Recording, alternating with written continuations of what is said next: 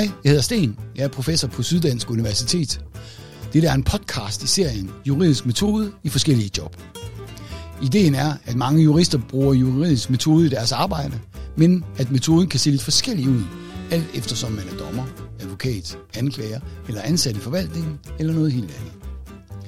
Det er et aspekt, der ikke rigtig er behandlet systematisk nogen steder.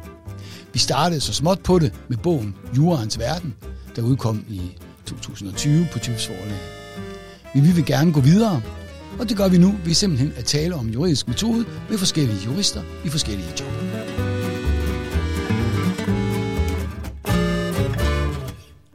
Og i dag vil jeg sige velkommen til Alexander Borg, øh, som er kandidat fra SDU, juridisk kandidat øh, fra øh, sommeren 2020. Og Alexander har arbejdet i Områ Kommune i, i godt et år. Så velkommen til dig. Mange tak, Sten. Øhm, og jeg vil spørge øh, dig, at hvis juridisk metode er den metode, man bruger, når man skal have svar på juridiske spørgsmål, bruger du så juridisk metode i dit arbejde? Ja, det gør jeg uden tvivl. Øhm, det er måske ikke lige den metode, som er det første, jeg bruger i forhold til øh, mit arbejde, da det er, at som personalekonsulent, altså der er jo flere dele af, af den stilling, altså flere forskellige opgaver. Altså foruden der er juridisk sparring og konsultation, så er der også rigtig meget omkring det ledelsesmæssige sparring og det ledelsesmæssige rum. Og det er faktisk mange gange øh, det rum, som der man starter i øh, som konsulent i forhold til at rådgive øh, lederne om, hvordan er det, de skal håndtere deres personale sager rent ledelsesmæssigt og rent ledelsesretligt. Øh, når det så er, at de problematiske sager... Må jeg lige spørge, når du siger, ja. Ja, ledelsesretligt, det tror jeg, det forstår jeg nogenlunde. Ledelsesmæssigt, hvad, ja. hvad, hvad, betyder det? Er det sådan ud over det retlige, eller hvad? Ja, altså foruden at vi har selve ledelsesretten, så er det jo sådan som ledelsesansvaret øh, for eksempel, så er det ledelsesmæssige, altså det er jo øh, mere det her med, hvordan er det, man er en god leder over for sit personale, hvordan er det, man ligesom agerer øh, på en savlig og ordentlig måde over for dem. Øh, Øh, også fordi, at det kan jo stille, øh, altså desto mere savlige og ordentligt den leder har behandlet sine medarbejdere, desto bedre står de også i forhold til, hvis der, der rent faktisk kommer en sag ud af det øh, senere hen. Så det stiller os også retligt bedre, hvis det er, at det ledelsesmæssige øh, hvad hedder det, det er på plads og er ordentligt. Så man kan sige, at, at kvæg også af, at jeg er jurist, så er der også rigtig mange af de ting, som der indgår i min ledelsesmæssige rådgivning, som også kommer meget af den juridiske baggrund. Så man kan sige, at meget af den rådgivning, øh, som jeg har, jeg har givet, det er jo centreret omkring øh, juridisk metode og brug af juraen. Øh. Ja, og så. noget af det, det vil jeg gerne lige hæfte mig lidt ved, fordi noget af det, du siger her, det er jo vældig, øh, vældig interessant. Altså for det første, så er der selvfølgelig det med, at, at du fortæller forvaltningen, øhm, at, at de selvfølgelig som offentlig forvaltning skal handle savligt og, øh, og, ja, og, og rimeligt, og sådan ud fra sådan grundlæggende forvaltningsretlige principper. Mm. Men det du så også gør, det er jo, at, at du så at sige forudgriber, altså hvor det ikke er så meget sådan, nu kigger du på et problem, øh, som er opstået, og hvordan skal det løses, men du kigger lidt på det for måske at undgå, at der opstår problemer. Lige præcis. Fuldstændig korrekt, Sten. Øhm, og det er jo nemlig det, der er det bedste i forhold til, hvis man skal være en, en god konsulent. Altså der er det jo netop, at man kan forudse problemstillingerne, før det er, at de når at opstå. Og for at man kan gøre det, så kræver det også, at man har rigtig godt styr på sin juridiske metode, og har en god forståelse for sin juridiske metode. Fordi hvis man ikke har en god forståelse for, hvordan det er, de her retskilder de bliver anvendt i praksis, hvordan det er, at domspraksis øh, den har udviklet sig, hvordan man har handlet i tidligere sager, hvordan er, øh, for den forvaltningsmæssige praksis er, jamen så har man ikke forudsætningen for at kunne forudse, hvordan en sag den vil udvikle sig og så har man heller ikke forudsætningen for, hvordan er man bedst muligt øh, som konsulent kan rådgive lederen om, hvordan de skal øh, forholde sig rent indledningsvis i en sag, og sådan helt fra starten af øh, gør, øh, foretage sagen på en ordentlig måde, øh, så, så det er, at man stiller arbejdsgiver, i min, i min situation er det jo arbejdsgiver, jeg rådgiver, stiller dem øh, stærkest muligt i sagen. Ja. Så, men og... samtidig også, hvor man ligesom tænker ind, at man skal også sørge for at være med til at skabe et godt arbejdsmiljø, og hvordan gør man det? Jamen det gør man ved, at man lige tager måske lige tager arbejdsgiverkasketten af, jeg ikke lige er sådan fuldstændig kold juridisk, men også lige tænker sådan lidt det personlige og det empatiske ind i det. Så. Ja, ja. I jurens verden, øh, der angiver vi øh, love og retspraksis som de vigtigste retskilder. Øh, og så er der sådan noget med sædvaner og retsgrundsætninger. Hvordan ser det ud fra din stol? Altså, det er jo sådan, når man arbejder i en kommunal organisation, at foruden at der er jo naturligvis forvaltningsretten, der skal overholdes, og så er der kvæg, at det er, vi har arbejdet med arbejdsretten, så er der funktionærretten, som der skal overholdes, der er kommunale ansatte og funktionæransatte. Øh, så er der jo også hele det politiske aspekt i, hvad hedder det, sådan, kommunale ansættelsesforhold. Så der er der jo øh, en del ting, som man har fra politik, fra hvad hedder det, byrådet og fra borgmesteren og de politiske valgte, som det er, at man også har en form for forpligtelse til ligesom at føre ud i livet. Så der er nogle politikker, som det er, at kommunen øh, har som retningslinjer. Øh, blandt andet så nede i Områ, der har vi den øh, politik, at øh, vi vil gerne sørge for at nedbringe vores sygefravær, og øh, blandt andet fordi vi vil bruge borgernes øh, kroner og øre og skattepenge bedst muligt, altså ligesom formidle at bruge de, de penge bedst muligt, så derfor vil vi nedbringe sygefraværet, så der vi får mest muligt ud af vores øh, arbejdstagere. Øh, ligeledes i forhold til, hvis vi kommer ind og skal lave nogle aftaler, f.eks. fratrædelsesaftaler øh, i en sag, der viser sig at være så problematisk, at det næsten er det nemmeste, det er egentlig at indgå en form for forlig sammen, jamen der har vi også en, øh, en tilgang, der siger, at vi vælger ikke at, at fritstille som udgangspunkt, da det er, at, øh, at, der, at så har man ikke administreret borgerens penge øh, ordentligt. Da det er, at så har vi jo egentlig taget en medarbejder og ikke længere gør brug af deres arbejdskraft. Så der vil man hellere sigte at omplacere dem til en anden stilling, som man får på bedre vis. Ja, og måske skal du lige sige fritstille. Hvad betyder det? Fritstille, det er noget, man bruger inden for øh, hvad hedder det, arbejdsretten i forbindelse med en afskedelsessag. Der er der forskellige muligheder, man har. Øh, og der ved fritstilling, det vil sige, at man sådan set øh, fritstiller medarbejderen for sine forpligtelser over for arbejdsgiver. Så det vil sige, at de får fortsat deres løn, indtil det er, at opsigelsesperioden den er ophørt, men øh, hvad hedder det, de er ikke forpligtet over for deres arbejdsgiver længere. Så. Og der er det jo, Kommune har en, en politik om, at det gør man helst ikke. Ja, det er, det er ikke sådan 100% politik som sådan, men det er mere en tilgang, vi har til det, at det er noget, man helst ikke gør, fordi hvis, hvis man først har fritstillet en medarbejder, så kan man ikke engang gøre brug af deres arbejdskraft. Ja.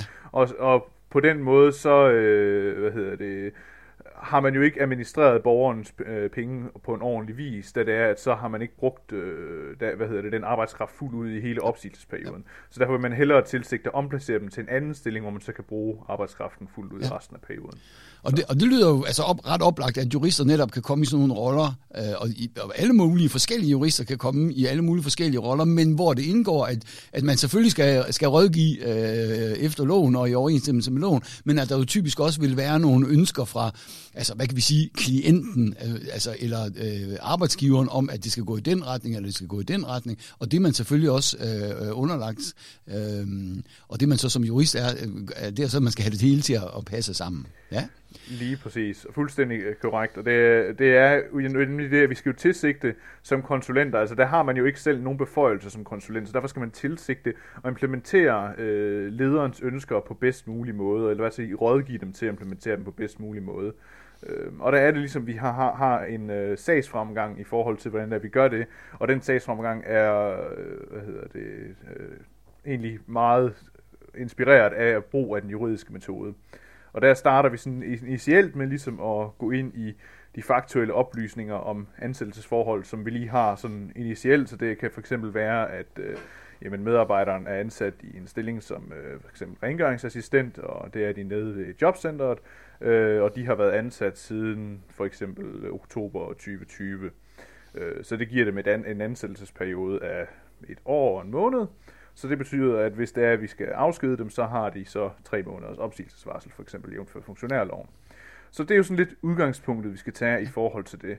Så øh, kan der så være nogle andre ting, men så begynder at tænke ind i det i forhold til, hvad er det så retspraksis definerer? Der er retspraksis definerer blandt andet, at så fra man skal have en godtgørelse, så skal man have været ansat i minimum omkring et års tid. Så der er det også en af de ting, man tænker ind, okay, så hvis vi nu siger, at afgørelsen går hen og bliver usaglig, jamen så vil det minimum være en måneds godtgørelse, som vi ligesom skal regne med at skulle af med i sådan en situation. Når vi så har de initielle faktuelle oplysninger på plads, så er det, at vi går ind og kigger på, hvad for et lovgrundlag gælder der ud fra de her initielle oplysninger. Så der er det for eksempel, jamen vi anvender funktionærloven, og så hvad for, er der nogle domme og afgørelser, de læner sig op af sagen sådan umiddelbart, øh, og så kigger vi ligeledes på overenskomsten, hvad siger overenskomsten i, i hvad hedder det, sammenhæng med den her medarbejder, og så kigger vi dernæst på vores interne retningslinjer og vejledninger, der herunder er blandt andet vores øh, politikker, som vi anvender som vores sygefraværspolitik når, når det så er, at vi har gjort det, så går, er det så, at vi går dybere ned i sagen, ned i sagens kerne og kigger på hele sags fremstilling. Hvordan er det, den her, den har udviklet sig igennem tiden? Så er det, at man skal ind i noget mere sådan undersøgelsesmæssigt arbejde i forhold til at kigge hele personalesagen igennem. For ligesom at få alle de konkrete fakta på plads, for ligesom at kunne sige, hvad er så retsfaktum, så det er, at vi ligesom kan få noget just på plads i forhold til den her sag. Og dernæst hvis, er det så, vi, vi lige må spørge ja. her, altså det, det vil ja. sige, at, at det i virkeligheden gør, at det lyder vældig fornuftigt, altså I har, mm. I har en sag, der er noget faktum, og så kan I sige, at det her det er relevant, så er de her det love, og det her det er retspraksis. Yes. Øhm, men så skal I virkelig tilbage, så at sige, øh, ja. til faktum, for at se, det, oh, hvordan ser det lige ud der, eller hvordan ser det lige ud der? Er det, er, det, er, det, er det sådan rigtig forstået? Lige præcis, fuldstændig korrekt. Og det, det er jo nemlig det, at når vi ikke kender alle fakta på forhånd, så er det meget svært at implementere JUS fuldt ud fra starten af. Vi kan selvfølgelig initielt sige, at vi bruger funktionærloven, det er den overenskomst, vi som udgangspunkt i, men for eksempel, da vi skal ind og finde ud af, hvad for en dom er det konkret, vi kan anvende som retskilde på den her sag, den her sag, så er det meget vigtigt, at vi kender alle sagens omstændigheder. Fordi så kan vi begynde at sammenligne den med de sag, som, øh, hvad hedder, den, den sag, der konkret har været ved domstolen, og hvordan der domstolen de har vurderet sagen på baggrund af alle oplysningerne, der har været i sagen. Så vi ligesom på den måde har kan, kan henvise til, at her har vi en sag, der minder ja. meget om en anden sag, og her tog domstolen det her perspektiv. Så der er noget just, man først skal komme frem til essentielt, når det er, at man har øh, fået alle fakta på plads, og det har man ikke nødvendigvis initielt. Så.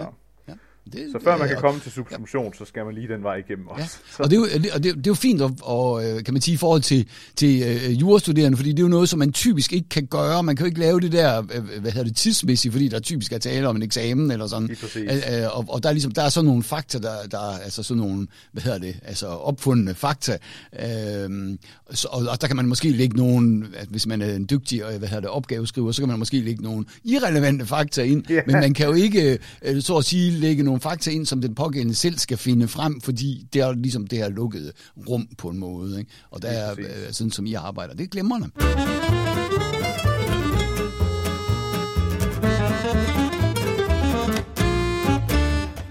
I verden, der går vi et nummer ud af, at, at man kan sige, der er tre geografiske områder, som man kan kalde dem. Altså dansk ret, nu nævner du selv funktionærloven, ikke? det er jo en, en dansk lovgivning. Og så er der derudover også EU-ret, og der er europæisk menneskeret. Vi, øh, jeg tænker i vores, øh, øh, der er selvfølgelig også, så det som du nævnte, altså når de har noget med arbejdsret at gøre, så kan der være kollektive overenskomster og sådan. Men hvis vi taler om de der øh, tre geografiske områder, er det også noget, som du støder på i dit arbejde? Altså, ja, der også altså, er noget EU-ret, og der er noget menneskeret involveret. Menneskeretten kommer vi nok ikke sådan helt vildt meget ind på, kan man Nej. sige. Altså selvfølgelig, man skal jo sørge for at behandle folk ordentligt, og der er jo ikke nogen, der opfordrer til, hvis for eksempel skulle lave tortur, så den kommer Nej, vi ikke lige sådan ind på, ja. Ja.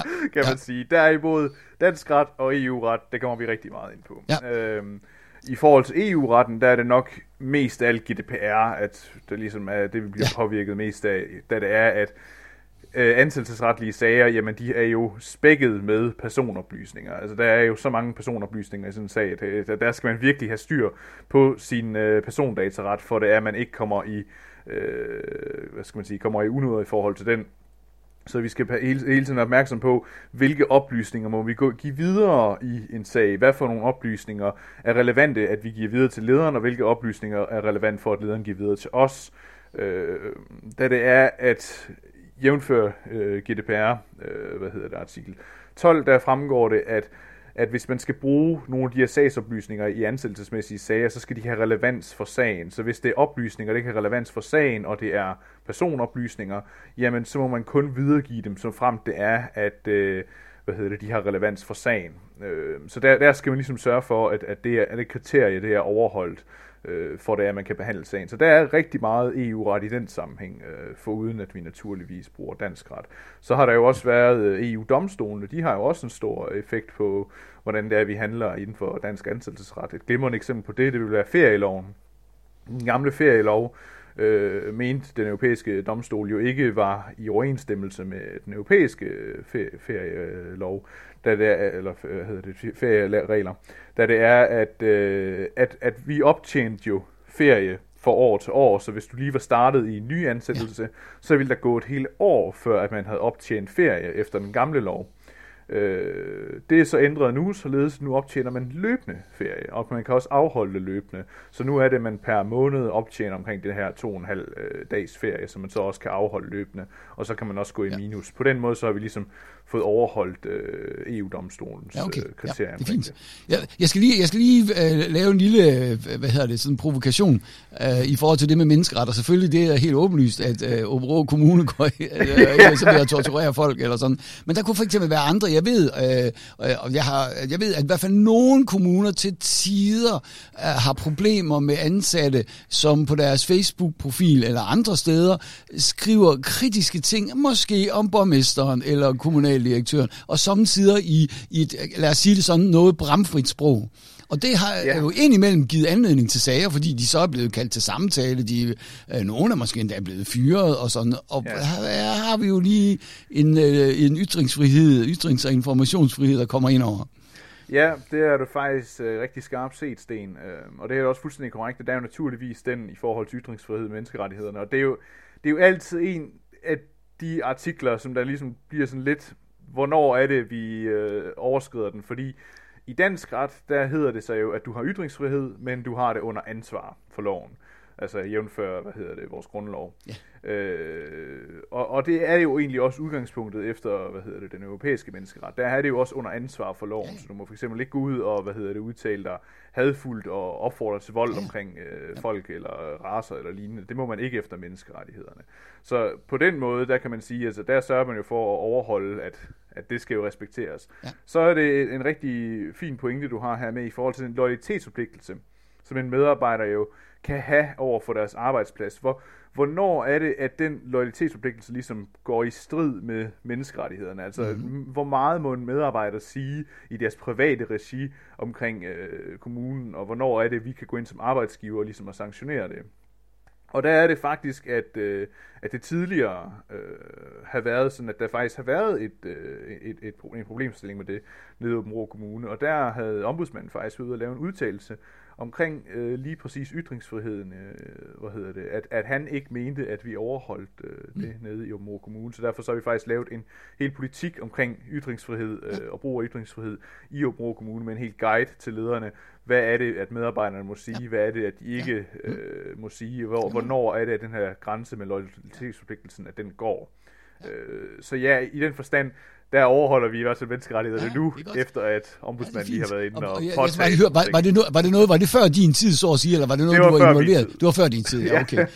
fordi, det jo, det jo, fordi her foregår jo så også noget pingpong, kan man sige, imellem. Man ja. Ja. så Folketingets ombudsmand, der jo principielt ikke, øh, hvad, hedder det, øh, bestemmer noget, men, øh, men som jo altså typisk i kraft af, af si- sin position og sin typisk meget velbegrundede og meget velgennemtænkte, hvad hedder det, udtalelser, alligevel har en indflydelse.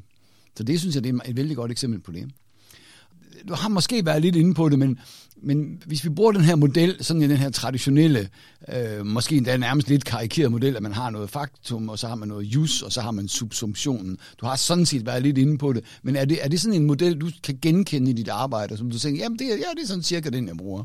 Ja, altså det, det er det, hvis vi tager øh, den juridiske sagsfremstilling, så er det uden tvivl den model, som det er, at, at vi bruger. Øh, men der er som sagt, øh, der er vi inde på det tidligere, at der kommer vi lige igennem den her del med analysedelen, hvor vi ligesom går helt ned i alle i materien i sagen og finder alle de relevante fakta, hvor vi så derefter går ind og kigger på jus igen, at det her stadigvæk i overensstemmelse med de fakta, vi havde initielt i forhold til sagen. Så der er det ligesom Ja, lige, vi skal ja. en tur Ja, mere rundt øh, i, hvad hedder det, den juridiske metode der. Før da er vi så til sidst får den her øh, mulighed for ligesom at opstille, hvilke muligheder har vi i den her sag over for lederen. Og der skal vi selvfølgelig altid sigte, at vi har en saglig sag, øh, da det er, at vi har en forpligtelse i forhold til det, i forhold til forvaltningsretten.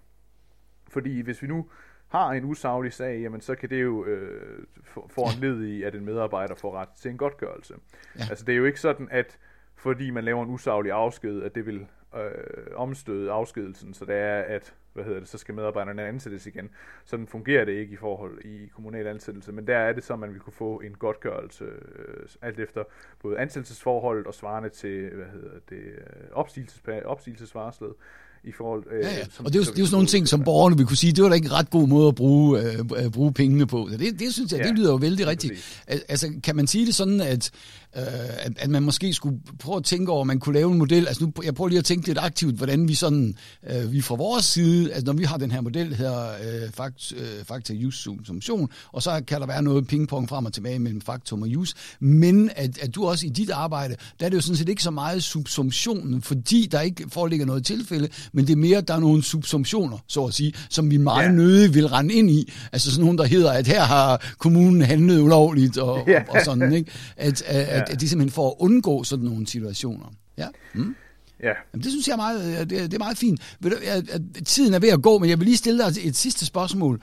Um, og, og, og, det, og det, ja, det hænger lidt på, at, at, vi, at vi har en, øh, hvad hedder det, sådan en retsfilosof, som synes, at han skulle mene noget om en hel masse forskellige ting, og han synes for eksempel, at forudsigelse, at det er Alf Ross, ikke? at, at ja. forudsigelse var en vældig vigtig ting, især, altså især i forhold til sådan juridiske forskere. Men, men jeg vil gerne spørge lidt mere sådan åbent, altså det med forudsigelse, kan man sige, at det på nogen måde indgår i, i sådan dit, dit arbejde som jurist i en kommune? Ja, Altså, du kan også godt huske, at vi arbejdede meget med Ralf Frost, dengang jeg var på studiet, og det, han var også en rigtig øh, dygtig filosof og havde mange øh, dygtige perspektiver, særligt de juridiske. Øh, og ja, forudsigelser, altså som vi snakkede om øh, tidligere. Altså man kan jo kun forudse, hvordan en sag den vil falde ud, så frem at man har godt styr på sin juridiske metode, og ligesom hvad hedder det, har kendskab til, hvordan tidligere sager de er udfalden. For ellers kan man ikke forudse sag, sagen. Øh, så det kræver lidt en kombination af, at man skal have en god viden, og så skal man have en god intuition i forhold til ligesom at kunne forudse, hvordan det er en sag, den vil falde ud. Og der er det blandt andet i forhold til hvad hedder det, det øh, schema, som jeg præsenterede her tidligere, at når det er, at vi fremlægger øh, vores muligheder for lederne, så de kan vælge, hvad for en vej de gerne vil gå, jamen så har vi øh, fundet de, øh, hvad hedder det, nogle muligheder på baggrund af, hvad vi forudser, der vil ske, hvis det er, at vi går de her forskellige veje. Øh, så der, der kommer vi ligesom også med en, øh, en årsags- og konsekvensanalyse på baggrund af, hvad det er, vi forudser, og hvordan den her sag den kan falde ud i sidste ende så på baggrund af anvendelsen af den juridiske metode. Så, så jeg tænker, det er meget i overensstemmelse med alle ja. teori. Jamen, det er fint. Uh, Alexander, mange tak. Uh, tak fordi du vil være med. Tak fordi du vil gøre uh, os og, og, hvad hedder det, de studerende, som det her jo primært er beregnet til, altså klogere på, hvordan er det så, når man kommer ud, så at sige, i den virkelige verden, uh, i hvert fald der skal prøve kræfter, uh, hvor, hvor man altså ikke sidder inde i det lukkede rum, så at sige, med, til eksamen eller andre steder, hvordan man gør med den juridiske metode. Uh, og det har været spændende, så jeg siger mange ja. tak. Mange tak. Det er mig, der takker. Så det var fedt at være med. Vi har ikke mere for denne gang. Podcasten er produceret i forbindelse med faget juridisk metode. Jeg, Sten Schaumur Møller, står for interview og idé, og Carsten Prins står for teknikken. thank you